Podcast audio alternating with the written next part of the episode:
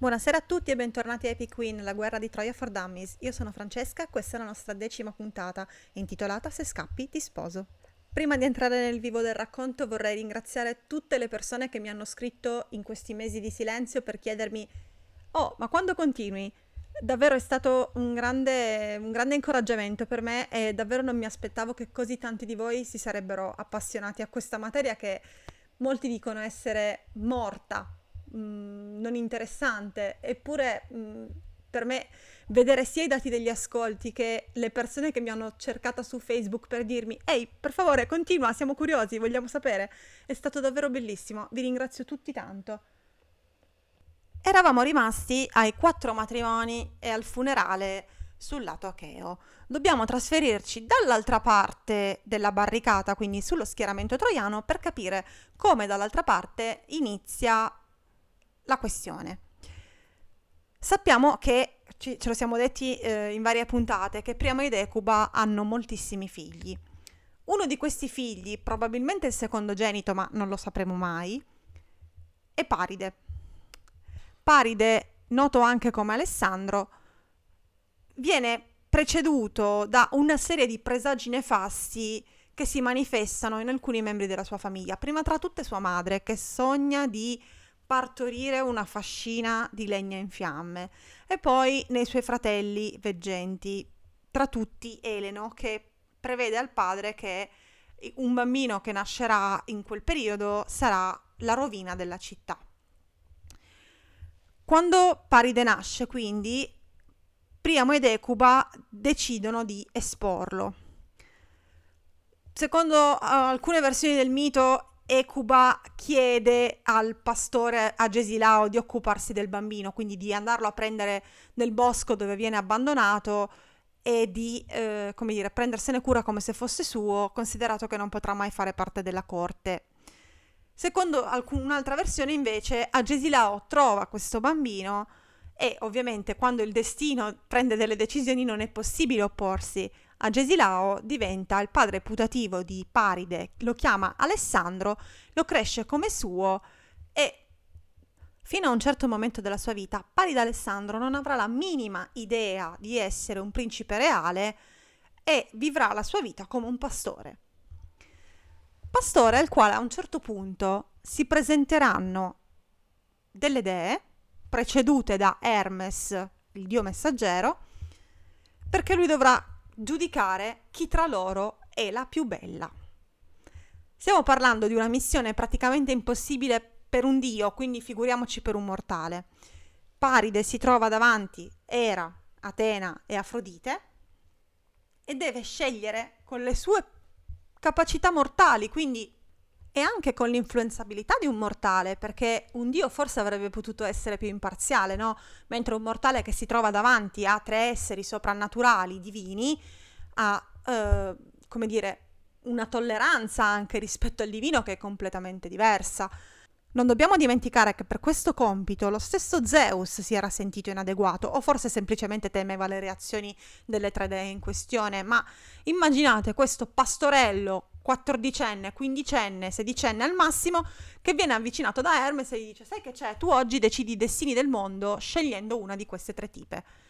Deve essere stato un compito forse ingrato, sicuramente come dire, per il quale io, io non, non, mi sarei candidata, ecco, però Paride, probabilmente inconsapevole di quello che si stava accingendo a fare, decide di accettare il ruolo che Zeus e il destino hanno pensato per lui. Le tre dee in questione, lo sappiamo, sono Era, moglie di Zeus, Atena, figlia di Zeus, e Afrodite, figlia di Urano, che in realtà più che essere una figlia nasce da Urano in una maniera un po' particolare che abbiamo già raccontato, cioè nasce dal membro evirato di Urano, quindi come dire la dea dell'amore, del sesso, del, dell'eros, Eros sarà suo figlio. Paride Alessandro se le trova davanti e deve scegliere chi tra queste tre dee è la più bella, perché ricordiamo che la mela che era stata gettata da Eris sul tavolo di nozze di Teti e Peleo diceva appunto Callistè alla più bella. Paride ovviamente non sa da dove cominciare a scegliere perché appunto come dicevamo parliamo di tre esseri soprannaturali, divini, ai suoi occhi tutti ugualmente belli e meritevoli di essere scelti, quindi le tre dee iniziano a giocare sporco. Era gli offre il dominio sull'Asia. Probabilmente Paride non ha la benché minima idea di che cosa sia l'Asia, ma gli offre di diventare un uomo estremamente potente. Atena, che abbiamo visto delle caratteristiche un po' particolari come dea, eh, possiamo chiamarla la dea dell'intelligenza, della strategia, delle cose ragionate, gli offre di diventare l'uomo più intelligente del mondo. Cioè, dà la mela a me e io ti farò diventare l'uomo più intelligente del mondo. Afrodite, che forse tra le tre è quella che conosce meglio il cuore degli uomini, proprio per la natura di quello che è il suo potere, cioè le cose che le sono consacrate, sceglie di giocare più sporco di tutti. Dice a Paride, dà la mela a me e io ti darò l'amore della donna più bella del mondo. Attenzione perché non è banale quello che gli sta offrendo Afrodite. Afrodite gli sta promettendo la mano di una donna già sposata o che comunque è destinata a sposare un altro uomo. Afrodite è una dea, quindi probabilmente sa che quello che sta promettendo comporterà dei casini. Non le importa niente. Afrodite decide che vuole quella mela promette a Paride l'amore della donna più bella e Paride ci casca con tutte le scarpe. Paride accetta, dona la mela che dice Callistè ad Afrodite. Questo ovviamente lascia le altre due dee, Era e Atena, completamente furibonde e sarà una delle ragioni per le quali le due dee che abbiamo appena citato saranno schierate dalla parte degli Achei, mentre Afrodite sarà schierata dalla parte dei Troiani per questa ragione, ma anche perché dalla parte dei troiani c'è uno dei suoi figli, cioè Enea. Dopo questo episodio, ricordiamo che Paride non sa ancora di essere un principe reale della corte troiana. Come lo scopre? Lo scopre perché un bel giorno vengono organizzati dei giochi proprio in memoria del figlio che Priamo ed Ecuba avevano dovuto abbandonare. I due non si erano mai dimenticati ovviamente di quel figlio, anche se ne avevano moltissimi. Dobbiamo immaginare che per il cuore di una madre e di un padre il figlio perduto è sempre, tra virgolette, mh, mm, occupa sempre un posto speciale nel cuore. Perciò loro organizzano dei giochi ogni anno per ricordarlo. Giochi ai quali a un certo punto Paride decide di partecipare. Vince una gara di pugilato, ne vince due, ne vince tre, inizia a contrapporsi ai principi del sangue, quindi a, a, che, eh, a quello che è l'erede al trono, quindi Ettore e ai suoi fratelli, e dopo un certo momento eh, i principi troiani decidono che sono stanchi di questo pastore che gli sta battendo a pugilato, devono dargli una lezione. Ed è lì che interviene Gesilao, rivelando l'identità di Paride, a quella che in realtà è la sua famiglia. Priamo ed Ecuba riaccolgono il figlio in famiglia, nonostante tutti quelli che sono dotati di poteri di veggenza dicano no ragazzi Paride è meglio se a Troia non ci rimette più piede perché se Paride rimette piede a Troia succede un macello. Priamo ed Ecuba decidono di infischiarsene di queste previsioni, Paride rientra in seno alla corte troiana come era il suo diritto di nascita e diventa in tutto e per tutto un principe del sangue. Questo significa che il giovane Paride, come dire, assume a un certo punto anche degli incarichi rilevanti all'interno della corte troiana, perché dai principi del sangue ci si attende che svolgano anche determinati compiti per conto del padre. Quindi Paride diventa ambasciatore per il padre Priamo presso la corte spartana. Perché? Perché tra Sparta e Troia non correva buon sangue e Priamo decide di inviare un'ambasceria per cercare di, come dire, placare gli animi e ritrovare la concordia con la città eh, lacedemone. Chi è il re di Sparta in quel momento? Lo sappiamo molto bene. Sappiamo che Menelao, attraverso il matrimonio con Elena, diventa re di Sparta. Sappiamo, come ci siamo già detti, che nei miti, molto curiosamente, Sparta è una diarchia esattamente come lo era stata nella realtà, come lo è stata nella realtà. Non sappiamo chi fosse l'altro re durante il regno di Menelao, ma sappiamo che sicuramente Menelao diventa re di Sparta per aver contratto matrimonio con Elena. Quando eh, Paride arriva, eh, arriva a Sparta, viene accolto con tutti gli onori, ovviamente perché come ci siamo detti, per, per la Xenia l'ospite è sacro, rimane ospite eh, della corte per un po' di tempo. A un certo punto Menelao deve allontanarsi da Sparta perché è morto un parente. Parente che molto probabilmente, se non ricordo male, era il padre di Domeneo di Creta. Fatto sta che Menelao deve allontanarsi dalla corte e sua moglie rimane sola. Non dovete immaginare la vita di una donna greca come la vita di una donna libera Stiamo comunque parlando di una regina. È vero, una regina che appartiene ai miti, ma comunque soggetta a determinate regole, prima di tutto perché donna e poi perché regina. Quindi tutto quello che succede tra Elena e Paride a Sparta e la fuga di Elena e Paride da Sparta è contro ogni possibile regola esistente, non soltanto contro la contro la legge del matrimonio, banalmente, no? Ma soprattutto contro la regola dell'ospitalità. Paride ha tradito l'ospitalità di Menelao, ha fatto una cosa gravissima. Paride porta Elena con sé a Troia e da un punto di vista formale si tratta di un rapimento. Rapimento perché? Perché anche se Elena fosse stata consenziente, la sua opinione era come se non contasse, nel senso diamo per scontato che tanto le donne non possono esprimere la loro opinione, quindi Paride l'ha sicuramente rapita, cioè a lei non sarebbe mai saltato in testa di scappare con Paride, perché avrebbe dovuto. In realtà noi non possiamo saperlo, Elena può essere stata tranquillamente consenziente alla fuga con Paride, non lo sappiamo.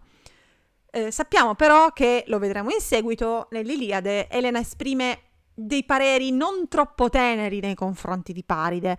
Non ne ha grande stima, forse perché dopo dieci anni ha imparato a conoscerlo, mentre quando è scappata con lui, lui era il principe esotico e la possibilità di abbandonare un marito che magari lei non amava, aveva scelto perché era uno tra tanti e doveva sceglierne uno.